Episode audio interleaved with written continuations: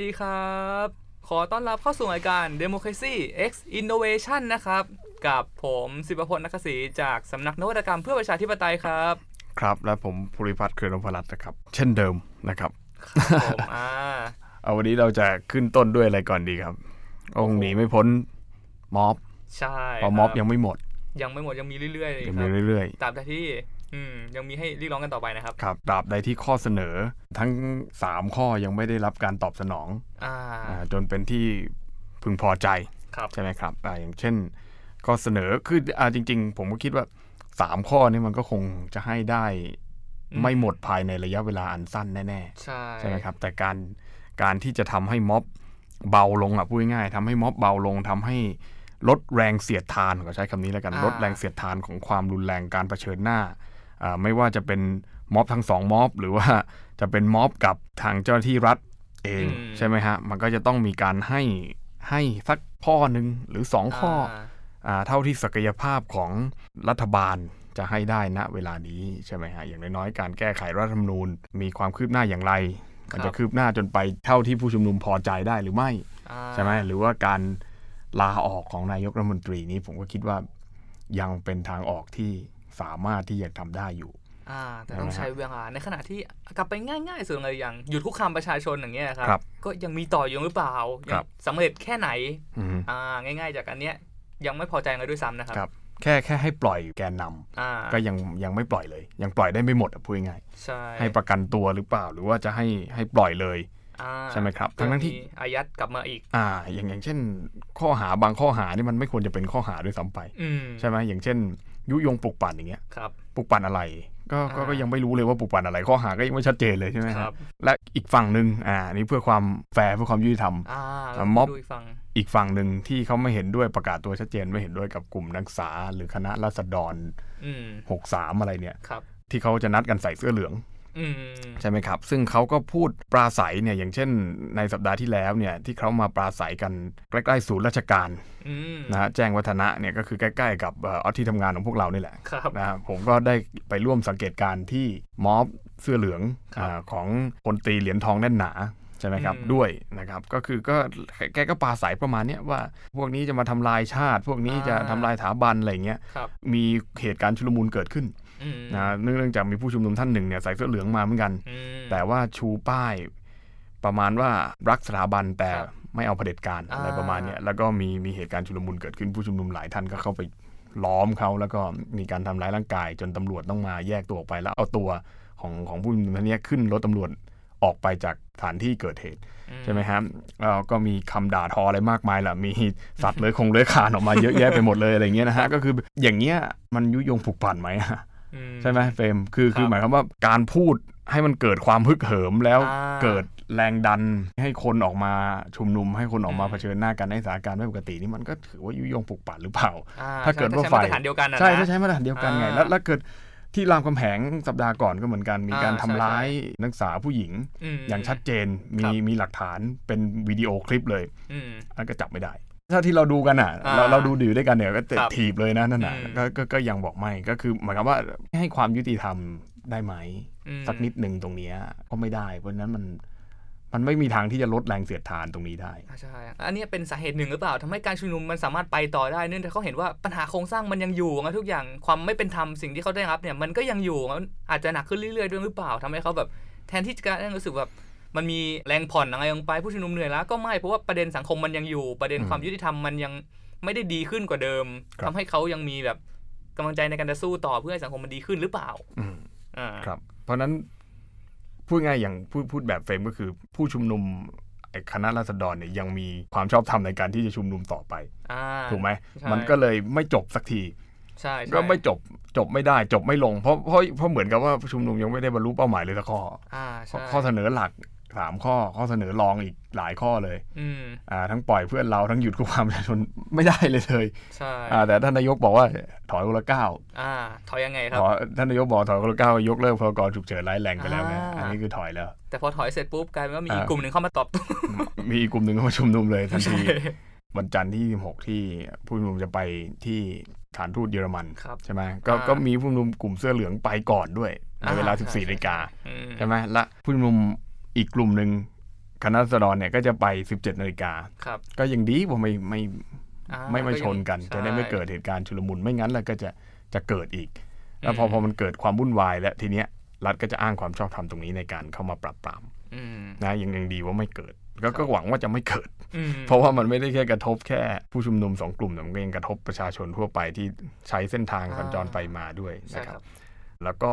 ก็คือเข้าใจอ่ะเข้าใจทั้งสองฝ่ายว่า อืม ว่าว่าการชุมนุมมาชุมนุมเนี่ยมันต้องมันต้องสุดๆจริง ๆ นะ อืม คนทั่วๆไปอย่างเงี้ยถ้าเกิดว่าเขาไม่เดือดร้อนจริงๆอ่ะ อืม เขาคงไม่ลงถนนไปขนาดนั้น อืม ใช่ไหมเราก็อยู่บ้านเปิดแอร์นอนสบาย ครับ ถ้าการ ดี เมืองกว่า ดี อ่าถ้าการเมืองดีก็ อ่า เราก็คงไม่ไปม็อบก็คือคนที่ไปม็อบทั้งสองฝั่งเนี่ยเขาคงจะสุดๆจริงๆแหละว่าฝั่งหนึงก็ ใช่ รู้สึกว่าไม่ยุติธรรมอีกฝั่งหนึ่งก็รู้สึกว่าเขาไม่อยากให้มายุ่งกับสิ่งที่เขารักสิ่งที่เขาหวงแหน อ่า ใช่ไหมฮะ มันก็เลยเกิดเหตุการณ์แบบเนี้ยเพราะฉะนั้น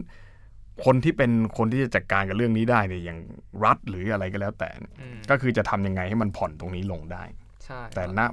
ณปัจจุบันนี้ยังไม่เห็น ยังไม่เห็นการผ่อน เออ หรือ ยังไม่ พยายามจะผ่อนแต่ว่ามันยังไม่เป็นธรรมเพียงพอ เออ หรือเปล่า ครับ ต่อจากการชุมนุมเนี่ยภายในสัปดาห์นี้ยังมีประเด็นไหนน่าสนใจอีกไหมครับ เท่าที่จะนึกได้อ่ามันก็จะมีอย่างเรื่องของ ถ้าพูดถึงเรื่องนี้ครับก็อย่างมีแบบธรรมศาสตร์อย่างเงี้ยครับ ครับ อ่าก็น่าสนใจ เพราะว่าอย่างถ้าเอาดึงจากข้อมูลของอิสราเนี่ยครับเขาก็เปิดออกมาว่าไอจำนวนคนที่รับเนี่ยอยู่ที่ประมาณ 48.52% นี่หมายถึงรับปริญญา ครับผม อ๋อรับปริญญา 48 48.52%นะครับ ครับ ซึ่งก็น่าสนใจว่า อืม มันอาจจะเป็นผลของโควิดด้วยหรือเปล่า อ่า อย่างที่ อื อ ม ธิการเขาบอกไว้ ครับ อ่า เพราะว่าเนื่องจากว่า เนื่องจาก อ่า อย่างคนในเมืองอย่างนี้ก็อาจจะไม่ได้ไอระแวงโลกอยู่ไงครับบวกกับประกาศของมหาลัยที่ค่อนข้าง อาจจะวุ่นวายสักหน่อยทำให้มีการแบบตรวจเลือด มีการกระบวนการตรวจคัดกรองที่มันซับซ้อนยิ่งขึ้น อืม กระบวนการที่ล่าช้ารวมถึงคนต่างจังหวัดด้วยหรือเปล่าที่ไม่สามารถทำกำหนดการให้มันเข้ามาทันได้ หรือแบบการตรวจคัดกรองอะไรอย่างนี้ที่มันวุ่นวายด้วยหรือเปล่า อืม และแน่นอนอ่ะกระแสการเมืองนี้ก็อาจจะมีผลด้วยเช่นกันครับ มหาลัยเขาแจ้งตั้งแต่วันวันวันไหนอ่ะ โอ้โหเอาจริงๆค่อนข้างกระชั้นชิดนะครับ เพราะว่าอ่าอย่างรับเนี่ยรับจริงวันที่ 31 แต่ว่า ครับ เราซ้อมอ่ะมันจะเริ่มตั้งแต่ประมาณ 19 23 24อะครับ อืม แต่ว่าวันประกาศรู้สึกว่ามันประมาณต้นต้นๆเดือนเลยครับ ประมาณแบบวันที่ 1 2 3อะไรประมาณเนี้ยครับ อืม ซึ่งระยะเวลาเตรียมตัวมันประมาณเดือนหนึ่งหรือน้อยกว่า ซึ่งซึ่งวันซ้อมเนี่ยคือวันที่ 24 อ่า มันก็มีตั้งแต่ 19 23 24 อ่าแล้ว อ่า แล้วแล้ววันรับจริงคือวันที่ ก็จะมี 31 มีสองสองส่วนครับ ครับ จะมี 30 กับ 31 สาม แล้ว สิบ แต่ กั ค บสา ณะ มสิบเอ็ดแต่แต่ว่าปกติเนี่ย ปกตินี่วันซ้อมนี่จะติดกับวันจริงเลยไหมหรือว่าไม่ ก็ก็ก็จะน่าจะมีเว้นก่อนนะครับ มีมีเว้นก่อนใช่ไหม ใช่ อา อ๋ ทิต อ ย์หนึ่ง เพราะเพราะนั้นนี่เว้นอาทิตย์หนึ่งนี่ก็คือปกติ ครับ อืม ก็แต่แต่ แค่ว่ามัน แต่ว่าคนมาน้อยมาก กระชั้นชิดกว่าปกตินะครับ อ่าคือคือแจ้งแจ้งต้นเดือน อ่า แต่ แจ้ง รับ ต้นเดือน ปลายเดือน จะรับปลาย เลย เดือน ซึ่งถ้าคนอ อื ยู่ ม ต่างจังหวัดเขาก็จะจองที่พักกันไม่ค่อยจะทัน เพ ครับ ราะว่า ครับ อืมต้องหาโรงแรมใกล้ๆ ต้องแบบเตรียมตัวเดินทาง ซึ่ง อืม ในเวลาแค่นี้ ไหนจังเรื่องการหาเงินอีก ครับ หาเงินเข้ามาจองที่พักหาเงิน อืม มาเตรียม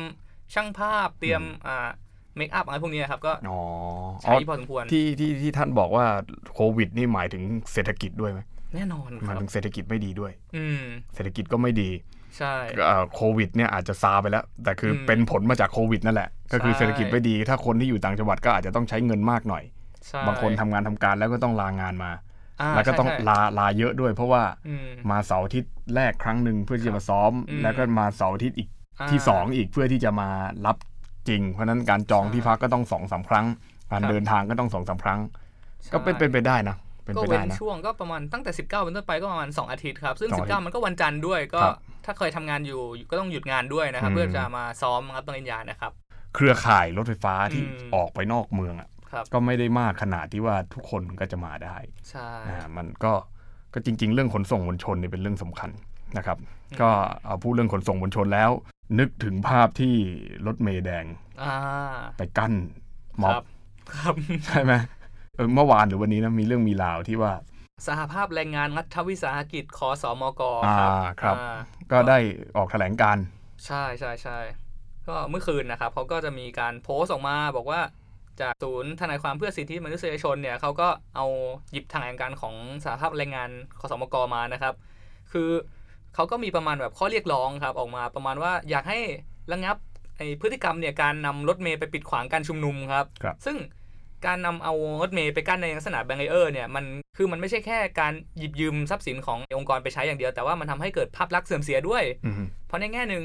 มันทำให้คนคิดได้เหมือนกันว่าอ้าว แล้วการที่ขสมกงดมาขวางเนี่ยเป็นความตั้งใจขององค์กรหรือเปล่า เป็นวัตถุประสงค์ของผู้บริหารไหมซึ่ง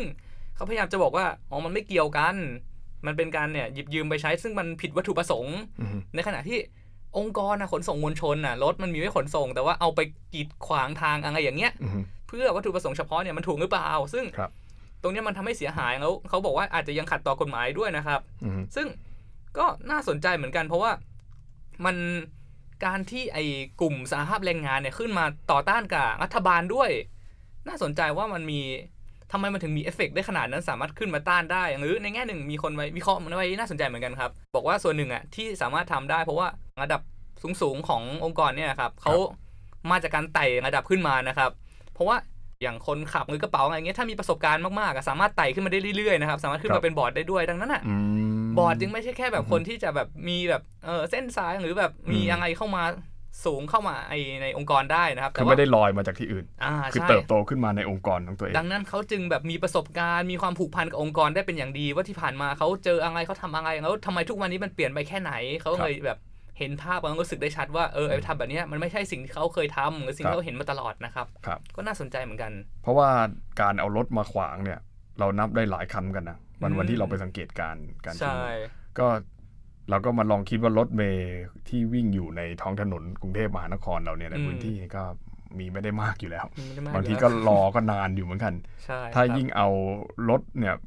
ไปใช้ในการอื่นที่ไม่ได้เอามาวิ่งรับผู้โดยสารเนี่ย อืม อ่าอันนี้เราไม่ทราบนะว่าเขาอาจจะมีรถที่ไม่ได้วิ่ง แล้วเอารถที่ อ่า ไม่ได้วิ่งเหล่านั้นเนี่ยมามาใช้ในการนี้ อ่า อั แต่ นนี้ ถ้าขนมาได้มันต้องวิ่งได้ครับ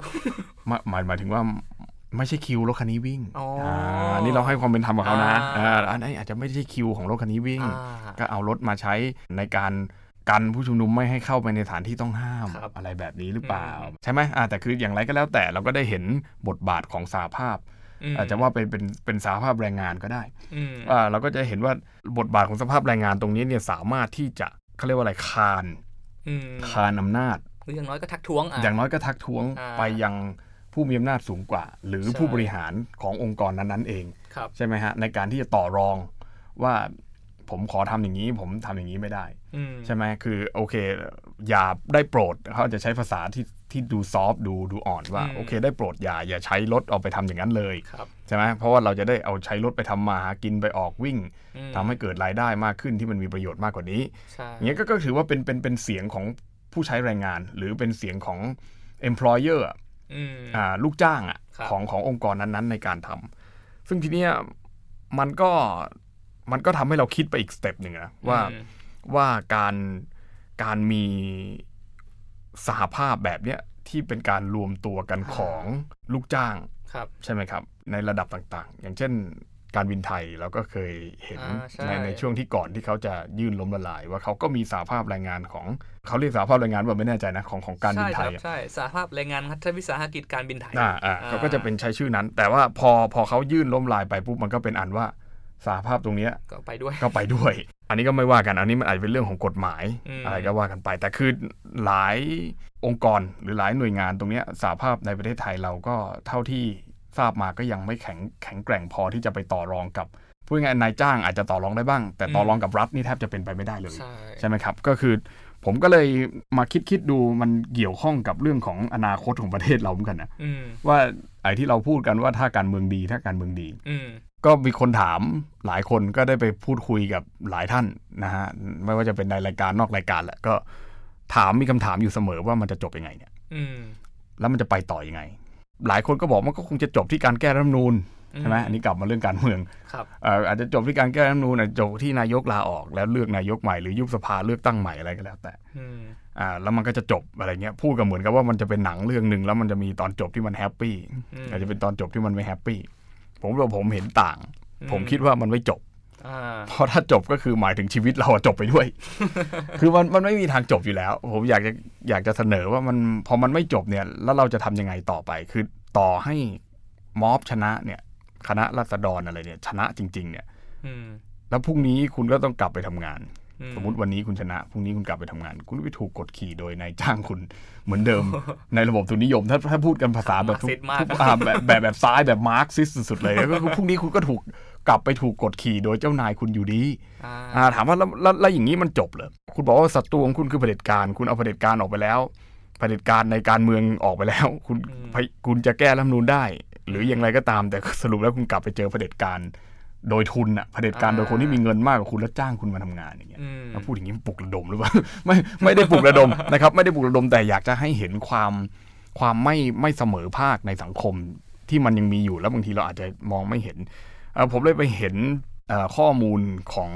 ประเทศในแถบสแกนดิเนเวียนะครับเนี่ยอยากจะเอามาชวนเฟรมคุยกันก็ อ่ ที่เขาเรียกฐสสว่าดิการอ่า รัฐสวัสดิการ ค อ รับ ย่างเช่นที่เราชอบพูดพูดกัน ครับ The Nordic Model Nordic คือประเทศสแกนดิเนเวีย อืม ก็จะประกอบไปด้วยประเทศพวกสวีเดน นอร์เวย์ ฟินแลนด์ เดนมาร์ก ไอซ์แลนด์ พวกเนี้ยแล้วถามว่าพวกนี้เป็นรัฐสวัสดิการอย่างเดียวไหมที่สิ่งที่มันน่าสนใจคือมันไม่ได้เป็นรัฐสวัสดิการแล้ว แล้วเศรษฐกิจมันไม่โตอะ อ่าใช่ แต่ปรากฏว่ามันคือการรวมกันของสวัสดิการแล้วก็ศักยภาพทางเศรษฐกิจที่มันดีด้วย อืม เฟรมก็คงเคยได้ยินน่ะ ใช่ แบรนด์ของสวีเดนน่ะ อ่า เคยได้ยินอะไรบ้างอ่ะ อีเกีย อีเกีย มาครับช่างอามอีเกีย ใช่ไหมอีเกียไอที่ใกล้ตัวกว่านั้น ใครที่ยังไม่ซื้อเฟอร์นิเจอร์เข้าบ้าน อ่า H&M อืม แบรนด์เสื้อผ้า ครับ ใครขับรถ Volvo Volvo อืม นะแบรนด์โทรศัพท์มือถือ Ericsson อ่า Ericsson เนี่ยเมื่อก่อนเราจะได้ยินคู่กับ Sony อืม Sony Ericsson เมื่อก่อนร่วมมือกัน เดี๋ยวนี้ไม่ร่วมแล้ว ทิ้ง แต่ว่า Ericsson นี่มีบริษัทอยู่ในประเทศไทยนะ อ่า ถ้าใครขับรถไปแถวๆรัชดาจะเห็นว่ามีตึกสูงๆแล้วเขียนว่า Ericsson อยู่ข้างบน อืม เพราะว่า Ericsson เนี่ยไม่ได้ผลิตโทรศัพท์ที่เป็นตัวตัว อืม ๆไม่ได้ผลิตเครื่อง ไม่ได้ผลิตซิมผลิตเครือข่าย ครับ ทำเครือข่าย 5G เนี่ย Ericsson เนี่ยมีส่วน อืม Ericsson Nokia อืม เป็นผู้ผลิต 5G หลักของโลก อีกบริษัทหนึ่งคือ หัวเว่ ย ZTE อยู่ที่จีน ครับ อ่า แต่มี 2 บริษัทเนี้ยน่าสนใจว่าที่ที่ไม่ใช่จีนเนี่ยไอ้ที่ผลิต 5G เยอะๆเนี่ยก็คือ อ่า อิลิกสันกับโนเกียซึ่งเป็นบริษัทในนอร์ดิกนี้ อ่า เห็นไหมคือมันมันมันอยู่ข้างหลังอะที่เราไม่ได้เห็นว่ามันเป็นมันเป็นบิ๊กเทคใหญ่มากมายมันเราไม่ได้เห็นว่ามันเป็น Apple มันไม่เห็นมันเป็นซัมซุงไม่เห็นมันเป็น LG หัวเว่ยอะไร แต่แต่คือถ้าไม่มีตัวเนี้ยทำเครือข่ายโทรศัพท์อยู่เนี่ยไอ้พวกนั้นก็เดือดร้อนเหมือนกันนะ ใช่ ใช่ไหมเพราะฉะนั้นเนี่ยบริษัทพวกเนี้ยเอ่อหรือใครชอบใส่เสื้อผ้าเนี่ยนูดี้จีนส์ อืม กางเกงยีนยี่ห้อ ดังยี่ห้อหนึ่งเนี่ย Acne Studio อันนี้อาจจะไม่ค่อยคุ้น ก็คือมันมีแบรนด์หรือมันมีผลผลิตที่ที่เศรษฐกิจมันโตจริง ๆ อ่ะ เกิดขึ้นในสแกนดิเนเวีย แล้วก็ประเทศสวีเดนเนี่ยเป็นประเทศที่น่าสนใจมากเป็นประเทศที่น่าลงทุนเป็นอันดับ 2 ของโลกนะอันดับหนึ่งคือสหราชอาณาจักรที่ถูกจัดโดย Forbes นะครับในปีที่แล้วก็คือน่าสนใจว่ามันมีรัฐสวัสดิการที่เข้มแข็งคนเนี่ยจ่ายภาษีสูงสุดถึง 61.8%เนี่ย แต่ว่าแต่ว่าเขาก็ยังเป็นประเทศที่น่าลงทุนเป็นอันดับ 2 ของโลกอะเขาทำได้ยังไง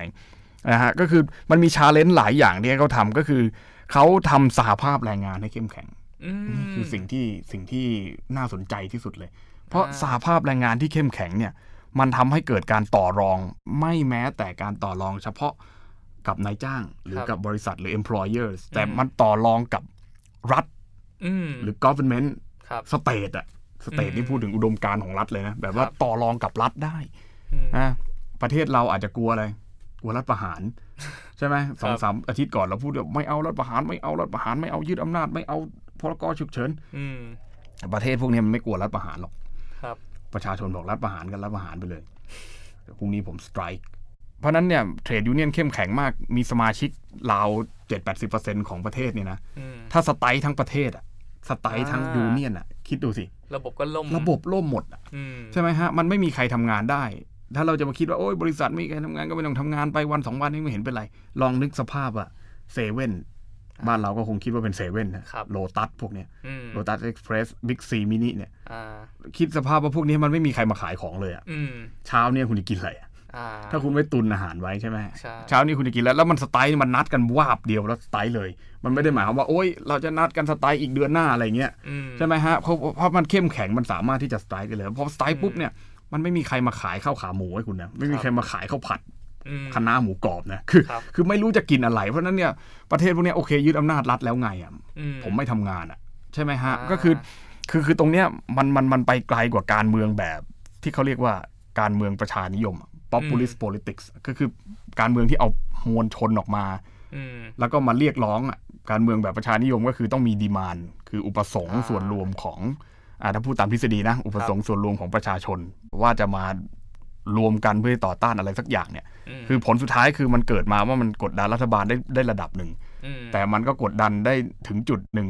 และรัฐบาลก็สลายการชุมนุม อืม มันก็เกิดความรุนแรง พอเกิดความรุนแรงมันก็วนกลับไปลูปเดิมอีก อื ใช่ไหมฮะ แล้วก็เกิดการชุมนุมเพิ่มขึ้น อันเนี้ยสิ่งที่ผมกลัวคือตอนเนี้ยมันสลายมารอบหนึ่งแล้วอย่างที่ที่ที่แล้วที่เราเราเราเรากล่าวกันไปว่ามีการฉีดน้ำน้ำสีอะไรเนี่ย อืม ก็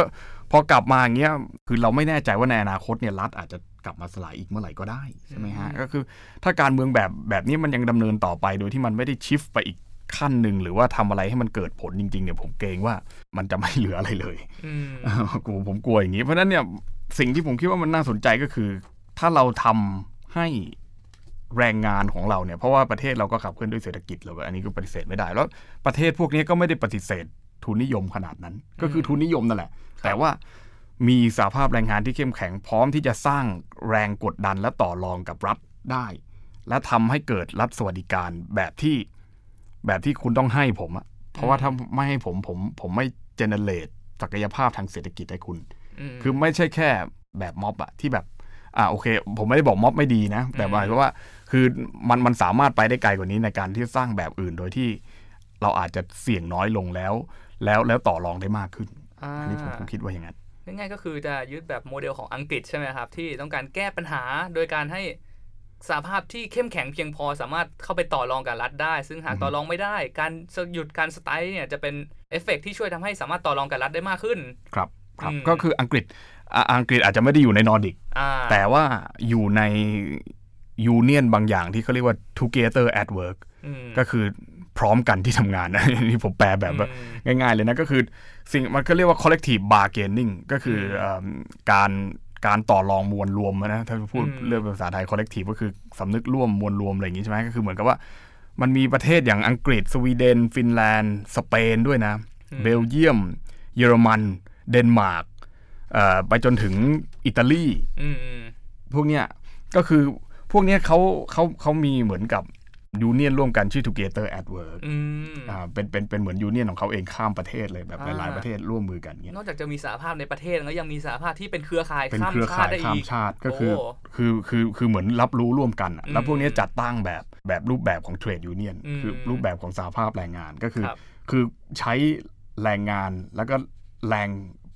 แรงการผลิต ถ้าเรียกเป็นภาษามาร์กซิสก็ product productive force อะ อ่า อ่าก็คือกดดันโดยใช้ productive force ครับ โดยใช้แรงแรงในการผลิตอะพลังการผลิตอ่ะ อืม คือถ้าเกิดว่าไม่มีพวกผมก็ไม่มีใครผลิตให้คุณแล้วนะ อืม เนี่ยตรงเนี้ยเราสามารถทำได้ไหม ถ้าเกิดว่าตามตรงนั้นได้เนี่ยเราก็จะสามารถที่จะต่อรองกับรัฐได้นะครับ ซึ่งแล้วประเทศพวกเนี้ยมันก็มีมีแนวคิดแปลกๆออกมานะ คืออซึ่งซึ่งบางทีเขาก็คิดในมุมกลับที่เราก็คิดไม่ถึง เช่นที่ผมไปหามาก็คือเขาไม่มี minimum wages ก็คือไม่มีค่าแรงขั้นต่ำ อ่า เพราะเขาบอกว่าถ้ามีค่าแรงขั้นต่ำแล้ว มันจะทำให้เกิดการเซตระบบระบบหนึ่งขึ้นมาว่า โอเค รัฐปณีประนอมกับคุณระดับหนึ่ง โดยที่ยอมจ่ายค่าแรงเท่านี้แล้ว อ่า มันก็จะไม่เหลือไม่เหลือพาร์ทเนอร์ ไม่เหลืออ ม พันธมิตรอื่น ๆ ที่จะสู้กันต่อไป เพราะเหมือนกับว่าโอเค คุณก็ได้ตามที่คุณต้องการแล้วไง อ่า เพราะฉะนั้นเนี่ยมันมันเลยมันเลยไม่เกิดการต่อรองต่อไป มันไม่เกิดความเป็นการเมืองอ่ะ อืม ไม่เกิดความไม่เกิดการต่อรองไม่เกิดการต่อต้าน เพราะว่ามันก็เท่านี้ก็คือเท่านี้ไงอย่างเงี้ย อืม เหมือนเหมือนที่เรากำหนดว่า 300 ต่อวันอย่างเงี้ยอ้าว ครั ก็ บ 300ก็คือ 300ก็จบอะคุณจะมาคุณจะมาขอเกินกว่า 300 ได้ไงเอาก็เป็นสิ่งที่คุณขอไปเองอะไรอย่างเงี้ยมันจะเกิดอย่างนี้ขึ้นถูกไหมฮะ ใช่ ประเทศพวกนี้ก็เลยบอกเฮ้ยเราไม่เซ็ตค่าแรงขั้นต่ำ อืม เนี่ยเพราะฉะนั้นก็บอกว่าเออ นั่นแหละงั้นก็ต่อรองกันไปเรื่อยๆ มันก็จะเกิดความเป็นการเมืองตัวของมันเองความเป็นการเมืองก็คือ การพูดคุยการต่อรอง การเกิดความขัดแย้งอย่างที่เทปที่เราบอก อืม แต่ไม่ใช่ความขัดแย้งที่นำไปสู่ความรุนแรงไง อ่า ความขัดแย้งแบบที่ ความขัดแย้ง เฟรมบอกก็คือ รักษาความขัดแย้งไว้ รักษาความขัดแย้งไว้ อืม นี่นี่ไง นี่แหละ นี่คือสิ่งที่เทรดยูเนียนหรือเอ่อสหภาพแรงงานเขาต่อแล้วมาถึงเรื่องโควิด อย่างที่เราคุยกันเมื่อกี้ อืม โควิดบ้านเราทำไงพอเกิดโควิดเยอะๆล็อกดาวน์เลย อืม ปิดบ้านปิดเมือง ปิดให้หมด คนไม่ต้องออกมาอย่างเงี้ยห้ามออกมาเลย อย่างเช่น อืม ในอังกฤษ ครับ นะเพื่อนผมอยู่อังกฤษ ปิดบ้านปิดเมืองชนิดที่ว่าวันหนึ่งให้คุณออกบ้านได้ครั้งเดียว อ่า ออกมา เดินหมา ครับ คือเดินเล่นกับหมา อืม หรือออกกำลังกายหรือ ครั อ บอก ไปช้อปปิ้งคุณออกบ้านได้แค่วันละครั้งเท่านั้น ถ้าคุณ อืม ออกมากกว่านั้นโดนจับและโดนปรับแพงด้วย อ๋อ ปรับเป็นพันปอนด์ก็ประมาณ4ี่ห้าหมื่นอะ อืม ปรับแพงมากนะครับ เพราะฉะนั้น ประเทศแบบเนี้ยแบบไอ้พวกแคนดิเนเวียเนี่ยโควิดเขาก็ติดเยอะ อ่ เขาไม่ล็อกดาวน์ เขาใช้วิธี social distance แต่เขามีระเบียบวินัยมาก ครับ เพราะเขาสามารถตั้งเทรดยูเนียนขึ้นมาต่อรองได้ขนาดนี้ก็ต้องมีระเบียบวินัยระดับหนึ่ง ประเทศเราก็มีระเบียบวินัยไม่ใช่ไม่มี อ่ แต่เพราะนโยบายที่มันมันมันทำให้ประชาชนไม่สามารถที่จะคือมันมันล็อกดาวน์มากเกินไปอะ ใช่ อันี้คือผม เข้าใจว่าหยุดงานทุกอย่างเลยในช่วง ใช่ แรกๆที่มันไอ้นี่ปิดเมืองด้วยซ้ำนะค ครั รั บบ ซึ่งกลายเป็นว่าปัญหาก็คือแรงงานจะทำยังไงอะครับ ใช่ เงินต้องกินต้องใช้ในแต่ ใช่ ละวันอยูดีสั่งหยุดงานปุ๊บทุกคน อืม ตกงานอ้าวแล้วทำไงต่อ ใช่ ใช่ มันมัน ต้อง กลายเป็น ตามอย่างนั้ แจ น งย้อนหลังอีก ใช่แล้วคือพอพอมันมันไม่เกิดผลดีกับใครเลยนะ อืม มันเกิดผลดีกับทั้งรัฐไม่เกิดผลดีกับทั้งภาคธุรกิจ อืม มันเกิดผลดีกับอะไรอ่ะ ถ้าจะมองในแง่เศรษฐกิจก็คือ GDP พง GDP อะไรเงี้ยล่วง อืม ละโลยกันเลย เพราะว่ามันไม่เกิด productive force ไงมันไม่เกิดการมันมันคนละอย่างกับการสไตล์อ่ะใช่ป่ะ ใช่ คือมัน ใช่ เพราะเพราะอันนี้มันเหมือนการสไตล์โดยรัฐเองที่รัฐเป็นคน อืม สั่งอะไรเงี้ยเพราะฉะนั้นมันก็ไม่เกิดการต่อรองไม่เกิดอะไรเลย อืม ถ้ามองในแง่มองในแง่แรงงานแบบซ้ายๆหน่อยก็ คือ คือมันไม่ใช่การสไตล์เพราะเราไม่ได้สไตล์เพราะต่อรองกับใคร อืม แต่คนที่เราจะต่อรองอ่ะดันสั่งสไตล์เอง อื มันกลายเป็นรัฐที่เป็นเผด็จการขอใช้คำนี้นะขอโทษนะ อ่าม ากมากมากอ่ะ อื มากมากเลยโดยโดยใช้อำนาจในการมาสั่งอย่างเงี้ยเพราะฉะนั้นประเทศพวกเนี้ยก็เล็งเห็นตรงนี้โอ้โหประเทศพวกนี้คิดได้ยังไงนะผมผมยังนึกไม่ถึงตรงนี้เลยนะแบบไม่ต้องใส่หน้ากากด้วย อืม เพราะเหมือนกับว่าถ้าใส่หน้ากากแล้วก็กลายเป็นว่าคุณจะไปบังคับเขาอีก อืม บังคับเขาใส่หน้ากากก็กลายเป็นเผด็จการอีกอย่างเงี้ย อืม เขาก็ไม่บังคับให้ใส่หน้ากากแต่คนก็รู้ อ่า ก็ต้องไปหามาใส่ ครับ ถูกไหมฮะอ่าร้านเลินอะไรก็ยังเปิดหมด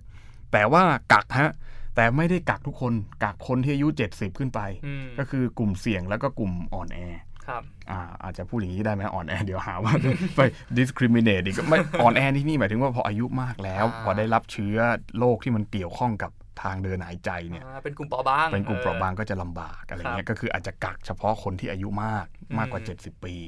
ใช่ไหมฮะอาจจะต้องดูแลอย่างเป็นพิเศษหน่อย แต่ว่าคนธรรมดาที่อยู่ในวัยทำงานที่เป็นแรงงานที่เป็น productive force ของสังคมเนี่ย อืม ก็ยังต้องออกมาทำงานเพื่อที่จะกระตุ้น อืม เศรษฐกิจให้มากที่สุดเท่าที่จะทำได้เนี่ยแล้วประเทศพวกนี้พอพอมันมีระเบียบวินัยมากขนาดนี้มันก็เลยทำให้เศรษฐกิจมันโต อืม แล้วไม่ได้หมายความว่าประเทศพวกนี้โอ้โหแล้วมันมาแรงแซงทางโค้งจริงๆนะ อืม คือ H&M เนี่ยมันเพิ่งมาบูมในบ้านเราเมื่อกี่ปีนี่เอง อืม ใช่ไหมฮะ อีเกียนี่ก็เมื่อกี่ปีนี่เอง แต่ อืม ว่าถามว่าทุกคนทุกวันเนี้ยเฮ้ยคุณใส่เสื้อผ้า H&M คุณต้องไป อืม H&M เพราะหนึ่งราคามนถูก อืม อ่าสองก็คือมันมันมันแฟชั่นเบิลนะ อ่า มันขาวๆดำๆนะ มันไม่ได้เป็นลายมากมันใส่ได้ทุกโอกาส อืม ใช่ไหมฮะ อีเกียก็เหมือนกัน คุณไปอีเกียเนี่ยเฟรมก็ต้องเคยไปอยู่แล้วแหละ อืม การที่เราไปเราไม่ได้เดินไปแล้วซื้อของ อืม แบบที่ว่าถูกใจอันนี้ก็หยิบออกมาเลยไม่ใช่ อ่าบางทีไปดูอันนี้ดูแพนอะไรอย่าง ดู งี้ แพ เฉ ลยๆแบนดูอะ บ ไร เออจะทำไงต่อดี ใช่ อย่างอย่างงี้ และการจัดของเขาเนี่ยการขายของเขาเนี่ยผมทึ่งมากเลยนะ ตอนแรกมีคนบอกว่ามันเป็นไปไม่ได้เลยที่คุณจะเดินเข้าไปในอีเกียแล้วคุณจะไม่ซื้ออะไรสักอย่าง ผมก็เอ้ยไม่จริงอ่ะพอผมไปเดินห้างทุกครั้งเนี่ยผมก็ไม่ค่อยได้ซื้ออะไรนะ อืม ไปเดินอีเกียปรากฏว่าเฮ้ยมันไม่ได้เพราะว่าเขาจัดของเนี่ยเขาไม่ได้ว่านี่โซนโต๊ะนะ อ่า นี่โซนเก้าอี้ นี่โซนอะไรเขาจัดเป็นห้อง อืม นี่คือห้องนอน ห้องนอนของคุณควรจะมีอะไรอ่ะ มี อืม โต๊ะตัวเล็กตัวหนึ่งมีเตียงมีผ้าห่มมีผ้าปูที่นอนคือมันคือมันเอาของทุก ๆ อย่างอะมารวมกัน อ่า แล้วทำให้มันดูน่ารักทำให้มันดูสวย ใช่ ใช้ ก็เห็นว่าที่บ้านคุณต้องเติมมาอีก ใช่ เออ คุณไปคุณก็ซื้อสิ อืม โคมฟงโคมไฟอะไรอย่างเงี้ย อืม แล้วราคาบางทีก็ไม่ได้แพงมากไม่ได้ถูกมาก อ่า ไม่ได้ถูกจนจนจนคิดว่าเป็นของไร้ค่า อืม มันมีบางแบรนด์หนึ่งแบรนด์ของญี่ปุ่นเลยพวกเนี้ยเอาของมาขายถูกๆเพื่อที่จะ อ่า แบบว่าดึงดูดปรากฏว่าคนก็ไม่เคยซื้อ เพราะว่าคนคิดว่ามันถูกเกินไปอีก อ่า น่ะเล่นกับเล่นกับจิตวิทยาคนอีก อ่า พวกนี้มันเก่งนะครับ นอร์ดิกพวกเนี้ยดูดิแบบแล้วก็ ขายของชิ้นหนึ่งห้าหกร้อยบาท ถามว่า อืม ถูกไหมก็ไม่ถูก อืม แต่แพงไหมอ่ะ ก็ไม่แพงนะ อืม ใช่ไหมก็คือคนก็ไปแล้วคุณจดนะ ไปถึงเนี่ยเอาชิ้นเนี่ย A ยี่สี่อย่างเงี้ยเขียน A อืม ยี่สี่อะไรเงี้ยพอไปถึงปุ๊บ ไปถึงสต็อกของ อืม มันให้คุณไปหยิบเอง ครับ นะแล้วมันไม่ต้องให้พนักงานไปหยิบนะเดินถือรถเข็นไปหยิบเองแล้วพยายามทำกล่องให้มันแบนที่สุด อืม เรียบที่สุดเพื่อที่จะขนย้ายง่ายที่สุด อืม ร้านเน้น DIY กลับไปถึงบ้านให้คุณทำเอง ปรากฏว่าเป็นไงเขาก็ประหยัดแรงงานของเขา อืม ความรู้สึกคนที่คิดว่าอ้าวทำไมไม่บริการเลย ก็ไม่ได้คิดว่าไม่บริการเลย แต่คิดว่ามันสนุกกับการที่ได้ประกอบโต๊ะของตัวเอง อืม ประกอบเก้าอี้ของตัวเองมันเป็นอย่างนั้นไปอีกอ่ะ ครับ คือเนี่ยมันเล่นกับความรู้สึกคนเล่นกับจิตวิทยาของคนทำให้คนเนี่ยไปซื้อของเขามานี่นี่นี่คือความคิดแบบนอร์ดิกอ่ะคือความคิดแบบคนคนสแกนดิเนเวียที่เขาเขาคิดได้แล้วเขาสามารถที่กระตุ้นเศรษฐกิจเขาได้แต่เอาโอเค มันก็จะมีเรื่องว่าโอเควันนี้มัน made in China เมดอินบังคลาเทศเมดอินอินเดียเมดอินอะไรเงี้ย คือ ครับ ถามว่าเมดอินเวียดนามหรือเนี่ยมันเป็นการกดขี่ขูดรีดทรัพยากรจากประเทศโลกที่ 3 หรือไม่ อืม ซึ่งมันก็คงยังมีอยู่ อืม นะครับก็ไม่ได้หมายความว่าเขาจะแก้ปัญหาเรื่องการกดขี่ซึ่งเขาก็ไม่ได้บอกว่าเขาเป็นซ้าย อืม เขาก็ไม่ได้บอกว่าเขาอยากให้ทุกคนเท่ากัน แต่เขาสร้างระบบโมเดลขึ้นมา เพื่อที่จะทำให้ประเทศเขามันอยู่ได้อย่างอย่าง sustainable ม อย่างยั่งยืนเท่านั้นเอง ครับ ใช่ไหมคือคอนเซปต์เหล่านี้หลังๆก็เลยออกมาเอ่อมันก็เลยจะมีพวก environmentalist พวกเอ่อนักสิ่งแวดล้อมนิยม อืม อย่างเช่นที่เราเห็นดังๆเนี่ยคนหนึ่งก็มาจากสแกนดิเนเวียก็คืออ าใช่น้องไกต้าอีกแล้ว เกร นะครับ ตาตุนเบิร์กก็มาจากเรื่องนี้ก็ขับเคลื่อนเรื่องเรื่องสิ่งแวดล้อม เพราะฉะนั้นเนี่ยสินค้าต่างๆ ที่มาจากพวกนอร์ดิกในยส่วนใหญ่เราก็จะเห็นว่าเป็นอีโคเฟรนลี่ทั้งนั้น อืม เอ่ออย่างเช่น พวกกางเกงยีนที่ห้อนูดดี้อย่างเงี้ยอ่าในผมผมก็ไม่มีนะอ่าแต่ว่าผมก็ไปดูของเขามาก็คือเขาบอกว่าผ้าของเขาเป็นผ้าออร์แกนิก อืม อ่าแล้วก็แบบใช้สารอะไรน้อยอย่างเงี้ยเพราะมันอีโคเฟรนลี่มาก อืม อย่างเงี้ยอ่าพวกนี้ก็เหมือนกัน อีเกีย พวกนี้ก็ใช้วัสดุที่มันที่มันมาที่ไม่ที่ไม่ได้ไปเบียดเบียนธรรมชาติมากอะไรเงี้ย เพราะฉะนั้นเนี่ยชาเลนจ์ของพวกเขาก็จะมีพวกคอร์รัปชันอะไรเงี้ย ซึ่งเขาบอกว่าโอเคเราก็ต้องเป็นประชาธิปไตย เพื่อที่จะจัดการกับคอร์รัปชันได้ อื ตาม เพราะฉะนั้นเลทของคอร์รัปชันในประเทศเขาก็จะต่ำ Clean Energy Remi- Renewable Energy พลังงานหมุนเวียนอะไรพวกเนี้ยพวกนี้เขาก็จะเน้นเรื่องพวกเนี้ยมาเป็นเป็นสโลแกนของเขาเลย แล้วปรากฏว่าสุดท้ายแล้วเราบอกเขามันมันไปจบที่คำว่า social democracy อ่า คือสังคมนิยมประชาธิปไตยหรือเปล่านะไม่รู้แปลยังไงนะ แต่แปลเป็นภาษา อ่า ไทยมันอาจจะได้อย่างนี้มันอาจจะ ประ ดู มาณนั้น รุนแรงไปหน่อยนะ อืม สังคมนิยมประชาธิปไตยเขาบอกเอ้ยพวกสังคมนิยมเนี่ยมันมันจะเป็นรีพับลิกกันหมดหรือเปล่า อืม ปรากฏว่าไม่ใช่ ใช่ ประเทศพวกนี้ยังเป็นคิงดอมอยู่นะ อืม แต่เขาสามารถที่จะเจเนเรตทำระบบพวกนี้ได้เนี่ยผมคิดว่า เป็นนวัตกรรมเหมือนกันนะนอร์ดิกโมเดลเนี่ยจะเรียกว่าเป็นนวัตกรรมก็ไม่ผิด อืม อืม ใช่ครับ ซึ่งอังลองย้อนกลับมากรณีของไทยดูนะครับ ครับ อย่างกรณีของไทยเนี่ยเราก็จะเห็นภาพบางอย่างของเฉพาะภาคแรงงานอย่างเงี้ยครับ อืม เงาเนี่ยยังติดภาพเก่าๆอยู่หรือเปล่าแบบเป็นสมัยแบบเศรษฐกิจลิเบอรัลเก่าหรือเปล่าขนาดที่ว่าแบบนายจ้างบริษัทเอกชนอะไรงี้มีอำนาจเหนือธุรกิจเหนือการควบคุมในภายในบริษัท การออกจากงานอะไรหนึ่งหนึ่งเป็นทางที่ต้องคิดอย่างมากซึ่งซึ่งโดยเฉพาะเด็กเพิ่งจบใหม่อย่างพวกรุ่นผมเนี่ยครับก็เห็นปัญหาเยอะเหมือนกันในกรณีอย่างเงี้ยครับ คือมักจะมีคำพูดที่ว่าแบบเอ้ยอย่าเพิ่งออกจากงานเลย ตอนนี้งานยิ่งหายาก ครับ ซึ่งการคิดอย่างนี้มันน่าสนใจตรงที่ว่า เอ้า ถ้าเกิดเรามองว่าไอการหางานยากหรือการไล่ออกอะไรง่ายเนี่ยมันเป็นปัญหาดังนั้นอ่ะ มันหมายถึงว่าเราไม่คิดเรายังขาดจินตภาพใหม่หรือเปล่าครับ อืม ถึงคำที่ว่า ไอเศรษฐกิจของเราเนี่ยยังเป็นแบบที่ว่า องค์กรสามารถควบคุมได้ทุกอย่างไอ้ไอการต่อต้านโดยภาคในจ้างลูกจ้างอะไรเงี้ยยังเป็นไปไม่ได้ การรวม โดยเฉพาะอย่างยิ่ง คนลูกจ้างหลายๆคนยังนึกไม่ถึงหรือเปล่ากับเรื่องของการที่จะแบบตั้งสภาพแรงงานที่เข้มแข็ง การกลับไปสไตล์บริษัทหรือองค์กรต่างๆ ซึ่งเรายังอีกไกลเลยหรือเปล่าที่จะสามารถไปแบบทำแบบโซเชียลเดโมแครซีครับที่จะสามารถแบบตั้งสภาพแรงงานที่เข้มแข็ง สามารถต่อรองด้วยความเป็นประชาธิปไตย เออ ครับ อย่างเงี้ยครับ ก็คือเฟรมกำลังจะบอกว่า ถ้าการเมืองดีเราไม่ต้องง้องานก็ได้อะไรอย่างนี้ป่ะ ก็ประมาณนั้นครับ ไม่ใช่เอ่อโอเค ผมผมเข้าใจก็คือเนี่ยอย่างที่ว่าผมเห็นด้วยนะ ม ที่บอกว่าการเราเรายังติดกรอบแบบเศรษฐกิจแบบทุนนิยมอะ อืม ว่าทุนนิยมเท่ากับเศรษฐกิจอะ อืม จริง ๆ แล้วอะเราต้องทำเข้าใจให มัน ม่ มี ว่า โมเดลที่ไปไกลกว่านั้น มี ได้ โมเดลที่ไปไกลกว่านั้น แล้วมีโมเดลอื่น ใช่ ที่มันไม่ใช่เศรษฐกิจคือทุนนิยมคืออ ม ทุนนิยมเป็นหนึ่งท้าย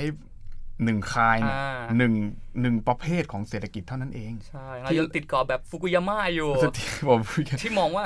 ชัยชนะคือประชาธิปไตยและทุนนิยม อ่า โลก คือชัยชนะคือกำแพงเบอร์ลินอะไรนะ อ่า สลายแล้วก็จบแล้ว end of ใช่ history แล้ว อืม อ่าก็คือมันจริง ๆ แล้วมันมันมันมีแบบนั้น คืออยากจะให้มองไปไกลกว่าโลกภาษาอังกฤษที่ที่ที่ที่เราอ่านหนังสือกันเป็นภาษาอังกฤษแล้วมองมองอังกฤษกับมองอเมริกา ม คือแบบคือเศรษฐกิจมันคือแบบนี้เท่านั้นเหรออย่างเงี้ย อ่าใช่ คือไม่ใช่ก็คืออย่างเช่นอ่าแนะนำหนังเรื่องหนึ่งชื่อ อืม Capitalism อืม colon a love story อืม ไมเคิลมัวเป็นคนกำกับ ก็คือ ครับ และเนี่ยเล่าถึงเรื่องแคปิตอลิซึมเล่าถึงเรื่องทุนนิยมในสหรัฐอเมริกา ครับ อ่าผ่านตั้งแต่ยุคเรแกนตั้งแต่อังกฤษในยุคมาร์ก r ร t ต h ท t เชอร์อะไรอย่างเงี้ อื ย ม ก็คือมันเป็นมันมันมันเป็นสิ่งที่ทำให้เห็นว่า โอเคมันทุนนิยมมันคือระบบที่ทำให้คนมันมั่งคั่งได้จริง อืม แต่หลังฉากนั้นนะแบ็กกราวน์นั้นนะมันทำให้เอ่อเกิดความเหลื่อมล้ำ อย่างอย่างสุดขีดอยู่เหมือนกัน เพราะฉะนั้น อืม เนี่ยเราจะมีโมเดลไหนที่จะทำให้เราเนี่ยเดินไปด้วยกัน แล้วถามว่าประเทศพวกเนี้ยเอย่างที่พูดมานอร์ดุงนอร์ดิกพวกเนี้ยก็ไม่ได้ล้มระบบทุนนิยมไป อืม แต่คือเราเราหา เราจะอยู่ร่วมกับมันยังไง เราจะอยู่ร่วมกับมันยังไง เราจะอยู่ร่วมกับนายจ้างของเราได้อย่างไรอย่างมีความสุขอะคือเราก็อยากมาทำงาน นายจ้างก็ ใช่ แฮปปี้ที่จะจ้างเรา ใช่ ใช่ไหมรัฐก็โอเคกับเรา ก็คือรัฐก็บอกเออคุณอยากได้อะไรดิอ่ามีการพูดคุยต่อรองกัน มันมันมันถ้าพูดเป็นภาษาวัยรุ่นใหม่ๆก็มันวินวินอะ อ่าใช่ใช่ ใช่ไหมมันมันวินวินทั้งสองฝ่ายแล้วมันมันมันไม่เกิด มันไม่ทำให้เกิดคนอดตาย ไม่ทำให้เกิดคนอดอยาก ม อย่างเงี้ยก็คือมันไม่ทำให้เศรษฐกิจเนี่ย เท่ากับว่าคุณจะต้องไปดีด GDP ไปดีดการท่องเที่ยวดีดอะไรพวกนี้อย่างเดียวอะ อืม คือคือมันมันมันมันสามารถที่จะทำให้สิ่งที่มันมีอยู่อยู่แล้ว มีเครื่องมืออ อืม มีทรัพยากรอยู่แล้วเนี่ย มันเกิดการ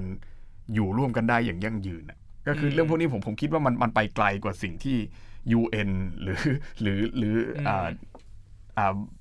กรอบคิดแบบแองโกลอเมริกันเนี่ยเรียกว่า อ่า SDG หรือ Sustainable Development Goals ครับ คือพวกเรื่องพวกนั้นคือพูดอยู่อย่างเดียวว่าเอ้ยคุณต้องพิเซิร์ฟธรรมชาติอย่างนั้น อ่า คุณต้องมีเศรษฐกิจอย่างนี้ คุณต้องมีความรับผิดชอบต่อสิ่งแวดล้อม แล้วไงอะคุณแล้วแล้วมันมันจะเหมือนกับหนังม้วนที่เราบอกว่าพอหนังจบแล้วมันก็แฮปปี้เอนดิ้งอะ อ่า ซึ่งจ ใช่ ริงๆแล้วมันไม่จบอะ ใช่ มันยังไปต่อได้คือ ก็อย่างที่เราเคยพูดถึงอ่ะอย่างของอาจารย์ชัยวัฒน์เนี่ยครับ อ่าโอเค รักษาความขัดแย้งให้มันอยู่ต่อไป เพราะว่า เทนชันคือยังไงมันก็ไม่หายอยู่ไงครับเพราะว่า ครับ นายจ้างก็อยากได้งานที่ดีขึ้น ส่วน ครับ ลูกจ้างก็มองว่าตัวเองยังต้องอาได้เงินเดือนมากกว่านี้หรือเปล่าคุ้มกับ อืม ที่ทำงานไปไหมคือ ครับ ความขัดแย้งทั้งคู่มีอยู่ แต่จะเจรจาต่อรองกันยังไง อือฮึ ภาพที่มันต้องไปไกลกว่าแนวคิดแบบฟุกุยาม่านะครับมัน อือฮึ ก็คือพยายามทำให้มันเกิดความเข้มแข็ง ครับ ของอย่างแบบสหภาพแรงงาน เพราะว่าอย่างน้อยๆที่สุดอะเราต้องมองมาในฐานะสิทธิ อืม สิทธิขั้นพื้นฐานที่ใครๆก็สามารถทำได้ ลูกจ้างสามารถทำได้ โดยการแค่แสดงเสียงของตัวเองออกไปว่าแบบเออเราแรงงานคนนี้คิดอย่างนี้ ซึ่งยังมีแรงงานคนอื่นที่คิดแบบเดียวกัน ซึ่งเราจะแสดงเสียงนั้นน่ะ ครับ ไปถึงอ่าเจ้านายถึงหัวหน้าองค์กรได้ยังไง ซึ่งมันเนี้ยมันก็เป็นสิทธิพื้นฐานที่ทำได้ตามประชาธิปไตยนะครับ ใช่ใช่ใช่คือสรุปแล้วจุดหลักก็กลับมาที่ประชาธิปไตย อ่าใช่ เพราะงั้นคนบอกว่าไอ้เรื่องการเมืองเรื่องประชาธิปไตยอะมันไม่เกี่ยวกับชีวิตชีวิตประจำวัน ซึ่งเนี่ยมันเห็นชัดๆเลยว่ามันผูกกันแบบ ใช่ แยกกันไม่ออ ยั ก งแยกกันไม่ออก อืม ประชาธิปไตยเรามีประชาธิปไตยในการเมืองเรามีประชาธิปไตยในที่ทำงาน อ่าใช่ค ส รับ รุปว่าเลื่อนลงกลับมาประชาธิปไตยในครอบครัว อืม ใช่ไหมฮะ ก็คือผู้ปกครองฟังลูกหรือเปล่าอะ อืม หรือว่าผู้ปกครองมีกรอบคิดแบบว่าลูกต้องฟังฉันอย่างเดียว อืม อย่างเงี้ยมันมันก็เลยทำให้เกิดการพัฒนาเนี่ยมันไม่เกิด อืม นะอาจจะฟังสักหน่อยอาจจะไม่ได้หมายความว่าเฮ้ยโอ้โหลูกจะใครจะแตะไม่ได้เลยมันไม่ใช่ อืม นะฮะก็อาจจะฟังสักหน่อยอาความขัดแย้งก็จะลดลง แต่ถามว่ายังมีความขัดแย้งอยู่ไหมอย่างที่ มี เฟรมพูดก็ต้องมีความขัดแย้งก็คือการพูดคุยนั่นแหละ อืม การที่เราเห็นไม่ตรงกันเนี่ยอ่ะคำคำว่าความขัดแย้งอาจจะรุนแรงไปแต่ก็คือคอนฟ lict อ่ะคืออา การเห็นไม่ตรงกันมันนำไปสู่อะไรมันนำไปสู่การพูดคุยและการทำความเข้าใจกัน ใช่ เพราะฉะนั้นตรงนี้แหละก็คือประชาธิปไตยเหมือนกัน ม คือประชาธิปไตยไม่ได้หมายความว่าลงเดินไปเลือกตั้งอย่างเดียว ใช่ ใช่ไหมไม่ได้หมายความว่ามีการเมืองระบบรัฐสภา มีการเมืองระบบประธานธิบดีอะไรพวกเนี้ยอย่างเดียวก็คืออ ม การพูดคุยกันการให้เกียรติซึ่งกันและกัน ครับ การรับฟังชาวบ้านเขา อืม ก็ถือว่าเป็นส่วนหนึ่งของประชาธิปไตย อันนี้โอเคผมผมคิดว่าโอเคประชาธิปไตยเราต้องการ แต่เราต้องระบุให้มันชัดมากไปกว่านั้นนะว่า อืม ประชาธิปไตยอย่างที่เราต้องการเนี่ยมันมันแบบไหนแล้วแล้วจากจุดเนี้ยไปถึงจุดนั้นเนี่ยเราเราเราจะนำไปได้ยังไงบ้างอะไม่ได้หมายความว่าไอการเรียกร้องม็อบทุกวันนี้มันผิดนะ อืม แต่คือโอเค มันเสริมอะไรเข้าไปอะได้ แล้วก็คือคือคือโอเคในในข้อเรียกร้องตรงเนี้ยมันโอเคในระดับหนึ่ง แต่หลังจากนั้นเนี่ยอยากให้คิดว่าหลังจากที่เราชนะแล้วอะ อ่า จะ เราจะทำ มี อะไร ยังไง ต่ ต่ อ อ หลังจากที่ชนะไงครับเพราะว่ามันไม่ใช่แค่ปลายทางว่าประชาธิปไตยคือชัยชนะ ใช่ มันยังต่อได้อีก ครับ โดยการพัฒนาชีวิตคนให้ดีขึ้นทำ ครับ ให้สิทธิมันสามารถประชาธิปไตยกับสิทธิทำให้ชีวิตเราดีขึ้นได้ ครับคปรับระชาธิปไตยกินได้นะครับในแง่นี้ ใช่ใช่ถ้าจะพูดภาษาวัยรุ่นวัยรุ่นก็บอก อ่า ประชาธิปไตยกินได้ ครับ รายการ Democracy X Innovation ของเราก็ขอบคุณทุกคนที่ติดตามกันนะครับ สามารถติดตามเราได้ในหลายหลายหลายทางหลายแพลตฟอร์มนะฮะ Facebook Twitter แล้วก็ที่สำคัญที่สุดก็คือเว็บไซต์ democracyxinnovation.com นะครับ โอเค วันนี้ขอบคุณทุกคนมากเราลาไปก่อนครับ สวัส สวัสดี ดี ค ค รั รับ บ